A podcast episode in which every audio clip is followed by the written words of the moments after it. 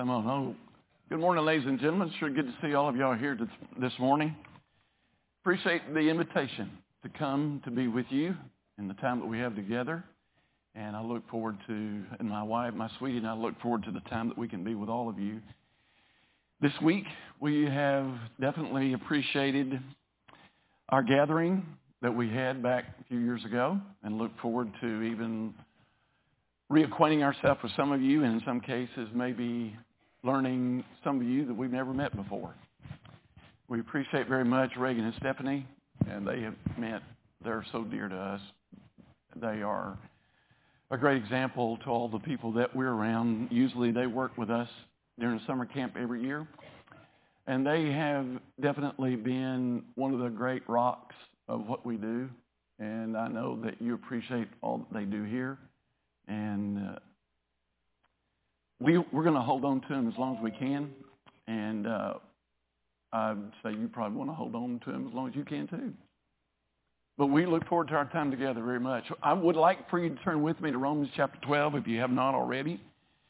And we're going to talk about this subject. On what I would hope that from our study together this morning and every evening this week until Thursday night, that we will learn and understand a little bit more about how to find ourselves identified in a very godly, spiritual way, more than the world likes to identify us, and look at it from the standpoint of how Scripture teaches us to, to be transformed. That's going to be our study and our intent throughout the time that we're together.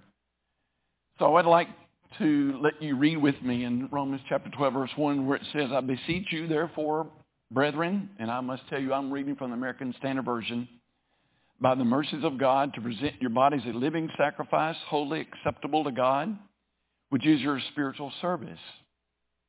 And be not fashioned according to this world, but be transformed by the renewing of your mind, that you may prove what is the good and acceptable and perfect will of God. And as Reagan mentioned, we're discussing the idea of Romans chapter 12 all through our time together, but that doesn't mean we're just going to stick with that one verse. There are other references that we will make from other places. And I guess maybe you wonder why it would be that I would choose this subject. At the beginning of every year, there's a tendency for people to make resolutions. They want to make some changes from either the past year or maybe the past several years. They want to make some kind of transformation in their life. It could be about where they're living. It could be about their weight. It could be about uh, their health. It could be about so many different aspects of their life, even their language, maybe just overall spiritually, they want to make some changes. And I would say that by this time of the year, those promises vows or even the word resolutions that people have made sometimes have just faded in the distance. They've gone by the wayside. But some have made a very radical impact upon their life. Some of those transformations that have taken place in lives of people, some of us probably didn't ever think we would do it. And then there were other people that knew us that probably thought that won't ever happen.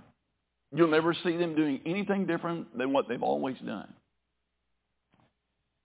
But then when you think about the idea of transforming, I must include this idea of transculture of which we're living in. This is kind of what brought me to look at this a little bit more. I have heard, and I'm sure you've heard, so many messages, voices, articles, news reports it's just inundated us with how that there's people who want to change their biological nature from male to female, female to male. And we just had all these voices of trans culture, trans this, trans this. To where there's so much uncertainty that people have had in their life about things that they're hearing. But if, if we are the people who are focused upon the world in any way regarding changes, there's going to be the possibility we're going to be truly unsatisfied with it. Because all those things a lot of times are very temporary. And I must tell you this idea of transgender, trans culture is going to be one of those things where a lot of people are going to be, and you probably have heard where people are so dissatisfied with that. And wish they've never gone through the process.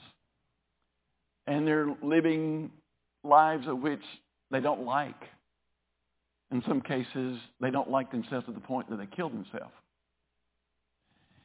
Now, I could, I could go through this whole series of lessons and compare and, and put side by side. There's a lot of uh, similar thoughts with transgender versus transforming scripturally.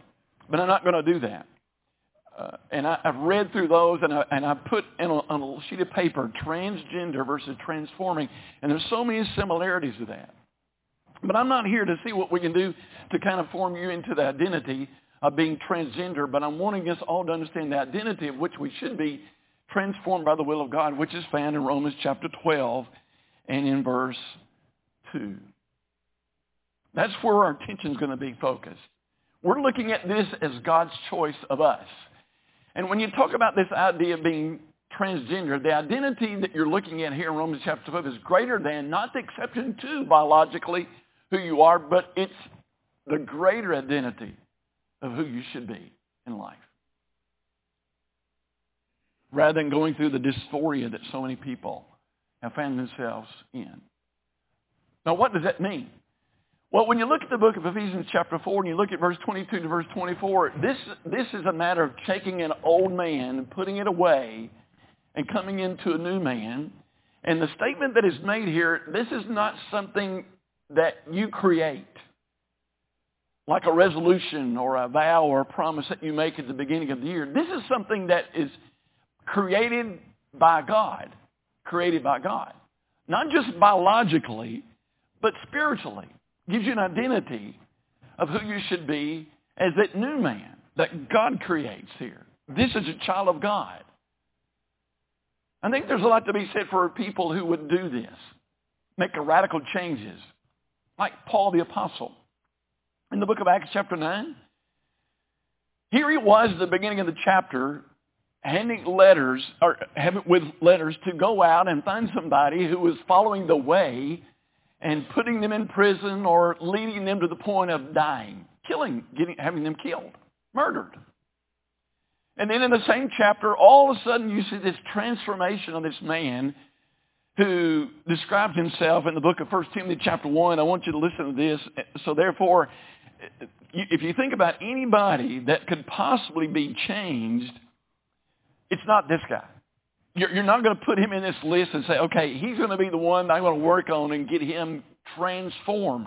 First Timothy chapter 1 talks about how he thanks God that he's able to do this, enabling him to be appointed to this service. In verse 13, I was before a blasphemer, a persecutor, and injurious. Howbeit I obtained mercy because I did it ignorantly and unbelief. Now that phrase at the last, ignorantly and unbelief, that's exactly what you're seeing in our trans culture. And the grace of our Lord abounded exceedingly with faith and love which is in Christ Jesus.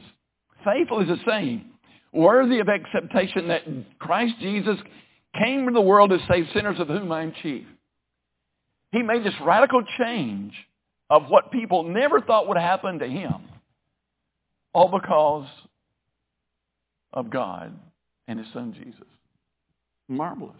Absolutely marvelous. This is, this is the transforming of individuals that need to be witnessed.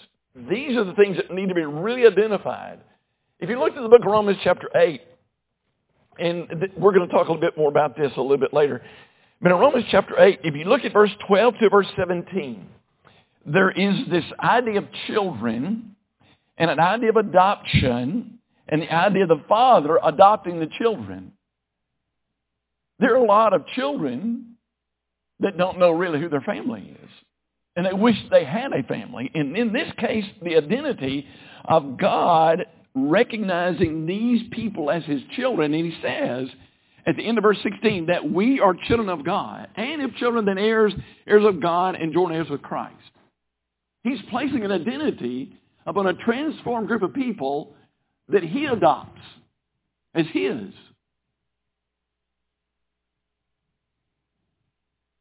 The people that are in the trans culture, world, sometimes don't know what they are, what group they belong to, to whom they should be identified. There are numbers, and I don't know the exact numbers, but there are numbers of people. Now, I, know, I say numbers of categories of which people put themselves in, identified. So if you're meeting somebody, in some cases, you don't know how they identify themselves. But this one right here, you identify yourself as the people that are members of the what? The body of Christ.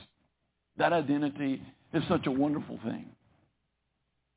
For those of us who are spiritually in Christ, Christians, child of the King, we're the people that are transformed, having this identity in this disoriented world. This is who we are. This is what we should be.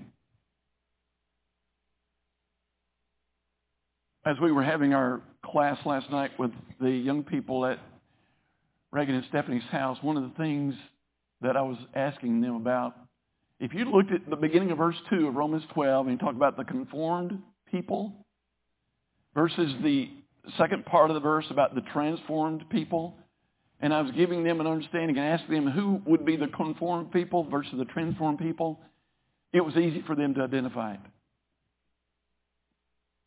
And it was easy, I believe, I hope, that it was easy for them to identify who they should be. And I thought, at least I hope and pray that we know who we're to be. We are transformed people.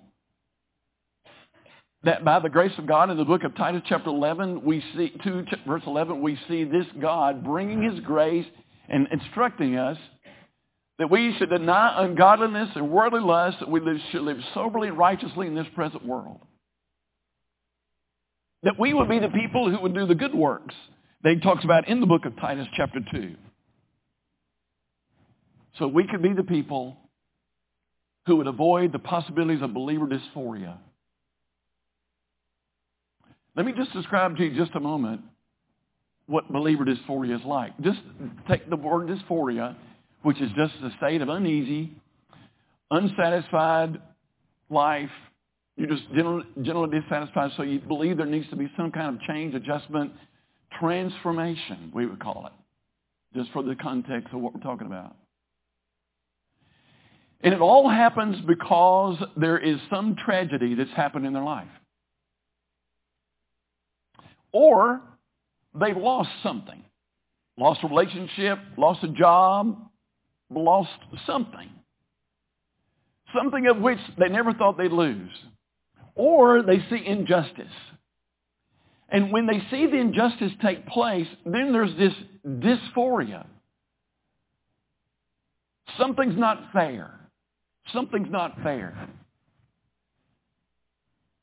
When you see all these things of which really confuses you, even a matter of sinful consequences in your life, you thought this would be your pleasure moment, and you indulge, indulge in it so much, all of a sudden it just falls apart in your face.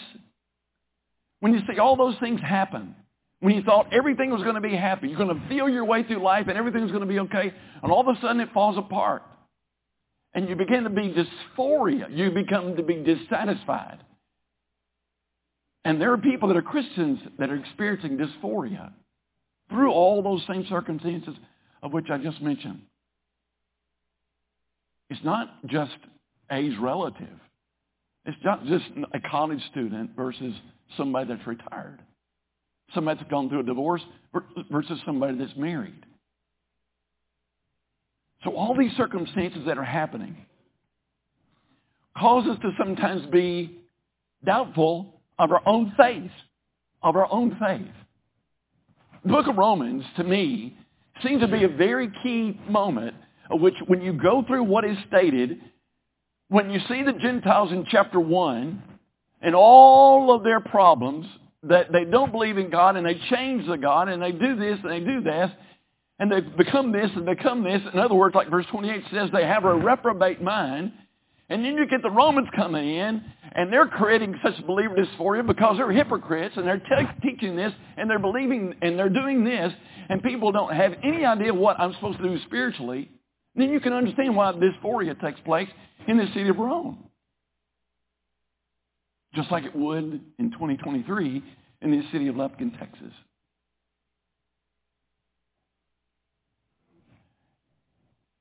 And when you talk to somebody about becoming a Christian, transforming their life into the will of God, they look at you and say, there's people that I know that say they're believers that don't really live that life. So they don't want to be part of a dissatisfied life already because they've already witnessed that hypocrisy.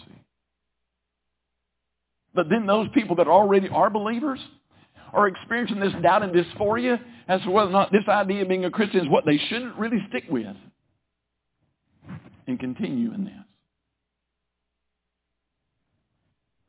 So from Romans chapter 1 about the Gentiles to Romans chapter 2 with the Jews, then here comes God and gives you the answer in chapter 3. It says, everybody sinned and comes of the glory of God. And he comes along and tells you in chapter 4, people need to have faith, just like Abraham, as he points to the Jews. Father Abraham. And then he comes along in chapter 5 and talks about grace and how sufficient that grace is, regardless of how terrible the sin or how abundant the sin. Based upon what Romans chapter 5 talks about in verse 6 to verse 8, Jesus Christ coming to the world because of God commending his love toward us. And then in chapter 6 talks about obedience, talks about salvation through that means of baptism in the first five or six verses of the chapter. And then he talks about how it is that we become to be the people who are obedient to the way of righteousness that was delivered in chapter 6, verse 16, 17. And then he talks to all of them and says specifically to the Jews in chapter 7 and chapter 8, and says, all of you people that are Jews need to understand this old law, this law that you've been a part of needs to be removed, and you need to find yourself adopting into the law of Christ because there's no condemnation in chapter 8, verse 1 to them that are in Christ Jesus. Oh, and that sounds so good. And a dysphoria, no condemnation, that sounds like great things to think about. But one of the things about the Romans needs to be understood in chapter 9 through 11 is that there's a place where God wants all of his people to be.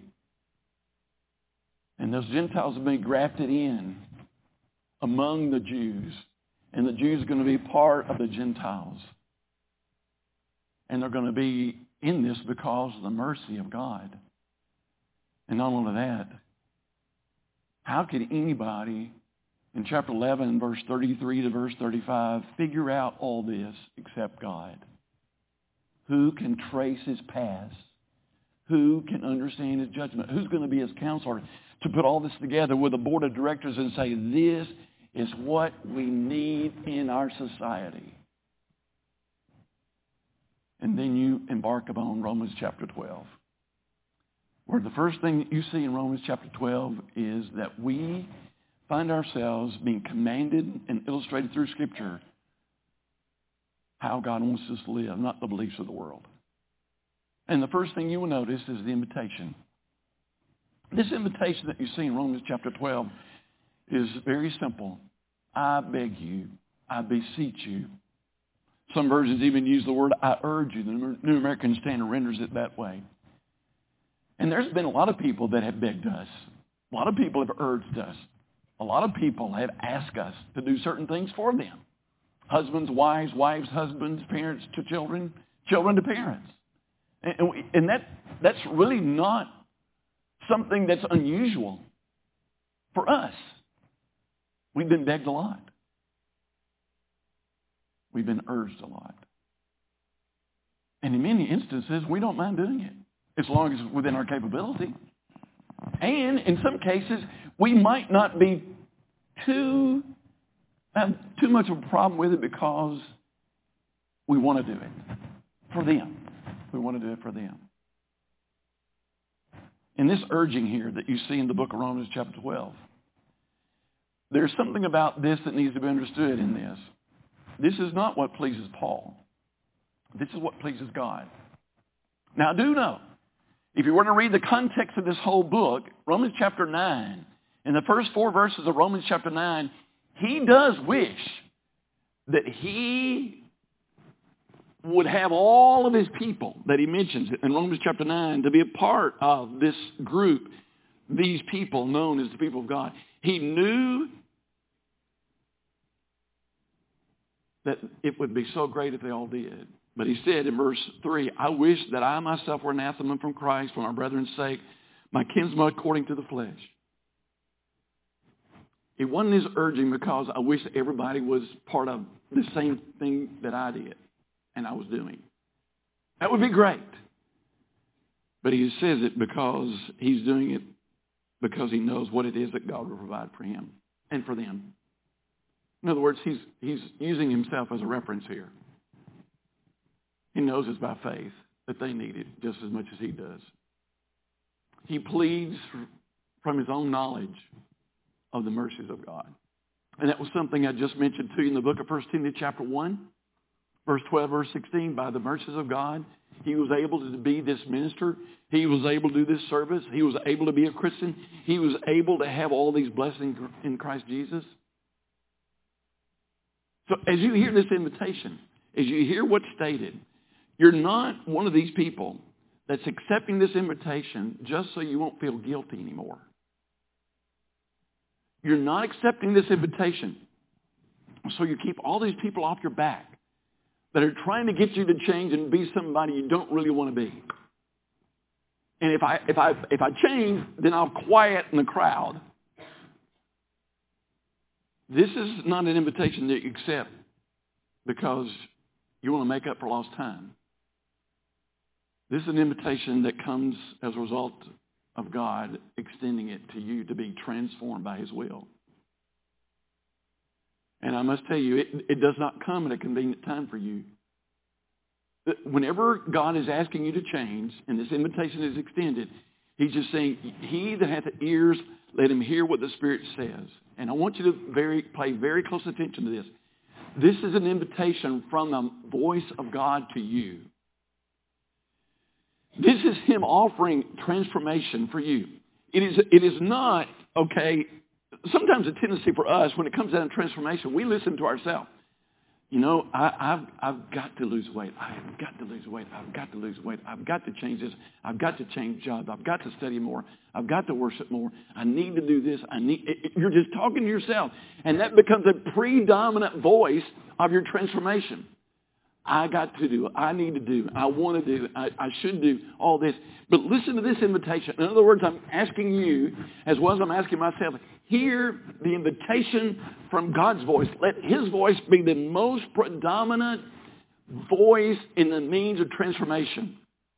That's why it comes up in verse 2 and says, don't be conformed to the world.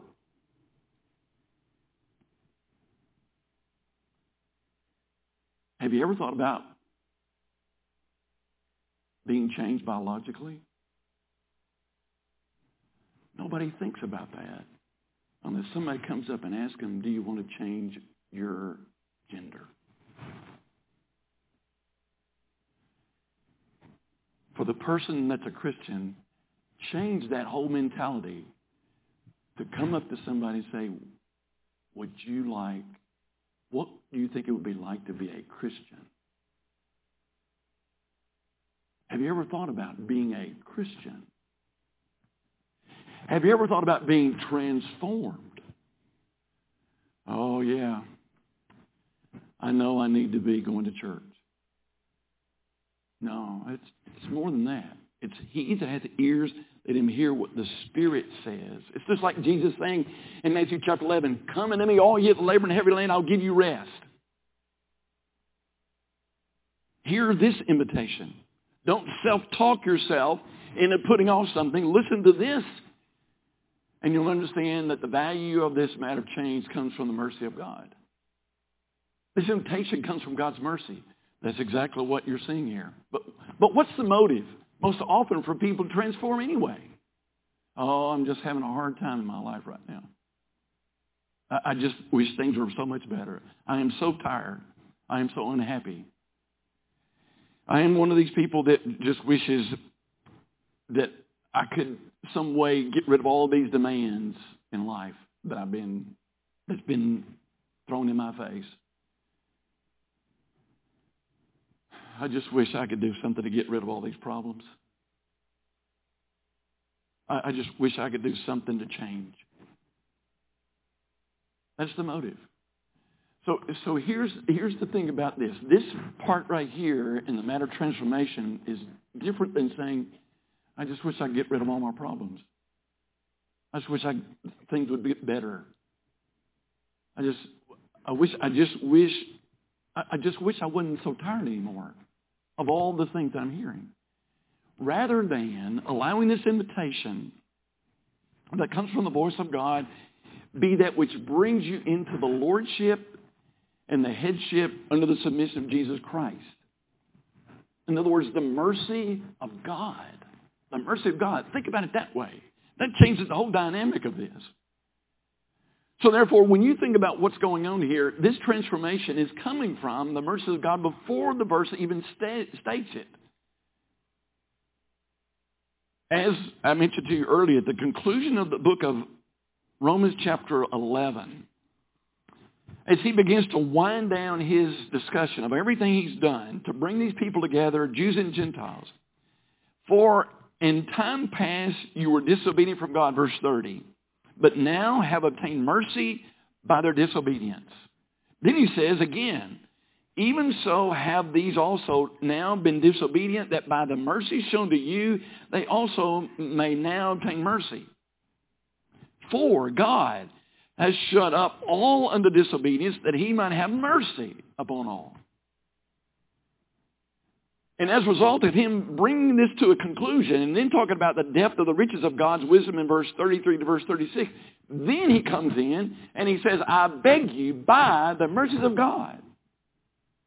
He just, he just flows right into this and says, the mercies of God. And every one of you that are in this room this morning who are Christians have experienced the mercy of God. Now, would you use the invitation of God that's here in Romans chapter 12, verse 1, to a person that you're trying to help bring to Jesus and say to them, I don't want you to do this for me. I want you to listen to God's invitation and by his mercy be what he asked you to be. And you can tell them this mercy is for the helpless. This mercy is for the hopeless. This mercy is for the unbeliever. And you could go to Romans. I love, I love to use Romans as a as a means of conversion of people because it just puts everything out, out there very plainly. Because in Romans you will see the the summation in chapter three of the Jews and the Gentiles, and says, "There's none righteous, no, not one." We've all sinned and come short of the glory of God. So we're all on the same platform. But then the mercies of God come along and they provide us so much in Romans chapter 5 through Jesus Christ. And here's this one in Romans chapter 11. you think, oh man, this is wonderful. But the transformed for his glory, that's why this is done. Not to make you feel better not to remove the unhappiness and not to, dis, to quieten all the demands of other people. This is for God's mercy. This is for you. Because I believe if we had a very serious understanding of what God teaches, then we would know that really what we deserve is judgment really what we deserved is to be taken out back and beaten. Really, we deserve to be experiencing the wrath of God. Not his mercy. No, no, no, no, not his mercy. But God chose it anyway. So let me just, as we begin to wrap up this class this morning, I just want to ask you the question, are you ready to be transformed? If I, let's say, for example, I waited for, let's see, about another couple hours, and I asked everybody for a show of hands, how many of you are ready to go eat lunch. Now, if you didn't eat breakfast, some of you probably already ready to eat.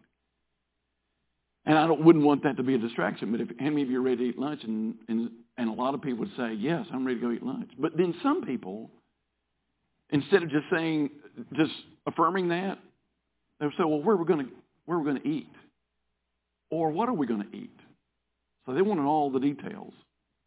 Not just they're ready, but where and what. They want to know more information.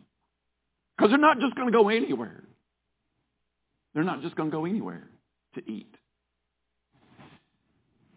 What must I do to be saved? That was the question. Acts chapter 2. Acts chapter 16. What must I do? Then when they were told, well, I don't know if I want to do it that way. I'm not too sure that that's the way that I want to change my life. Are you ready to be transformed? Or, do you want all the particulars and then you can figure out whether or not you want to eat it or not?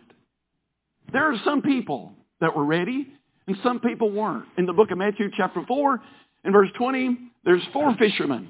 Verse 20 and verse 22 that dropped their nets and went and followed Jesus.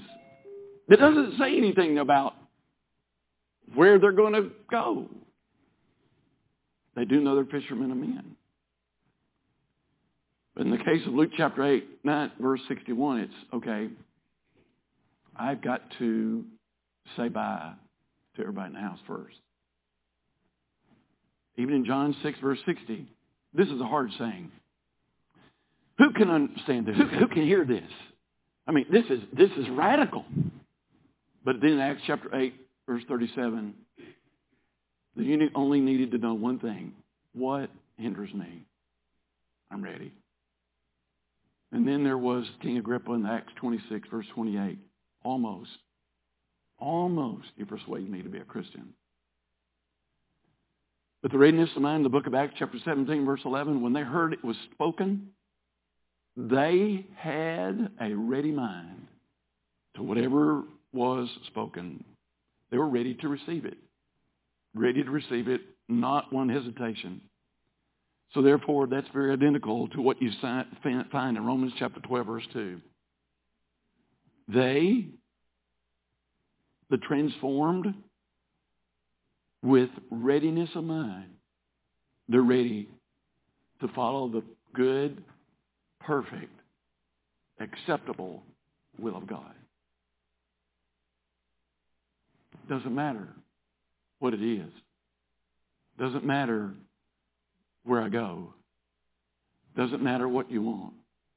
I just want to be transformed because you invited me by your mercy.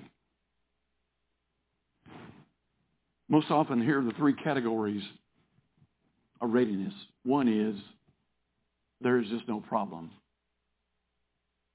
Like the rich ruler that came to Jesus asking him, what good thing shall I do to have eternal life? In other words, if there's a second option out here physically or another alternative to what I'm already, what's going on, I'm willing to do that. But the thing about it is when it comes down to, down to the readiness of the transformation, when somebody starts digging really, really deep into your life, like God does, and it gets down to the nitty gritty of everything that's going on and reaches way down in there and he goes too deep, then you resist it. Or, like this man, you turn away and you cry yourself to sleep. Or Maybe some people say there is a problem, but it's not that big a deal. Like with King Agrippa in the book of Acts chapter 26. Paul even said, King, I know you know. I know. But he said, almost, thou persuades me to be a Christian. It's not that big a thing.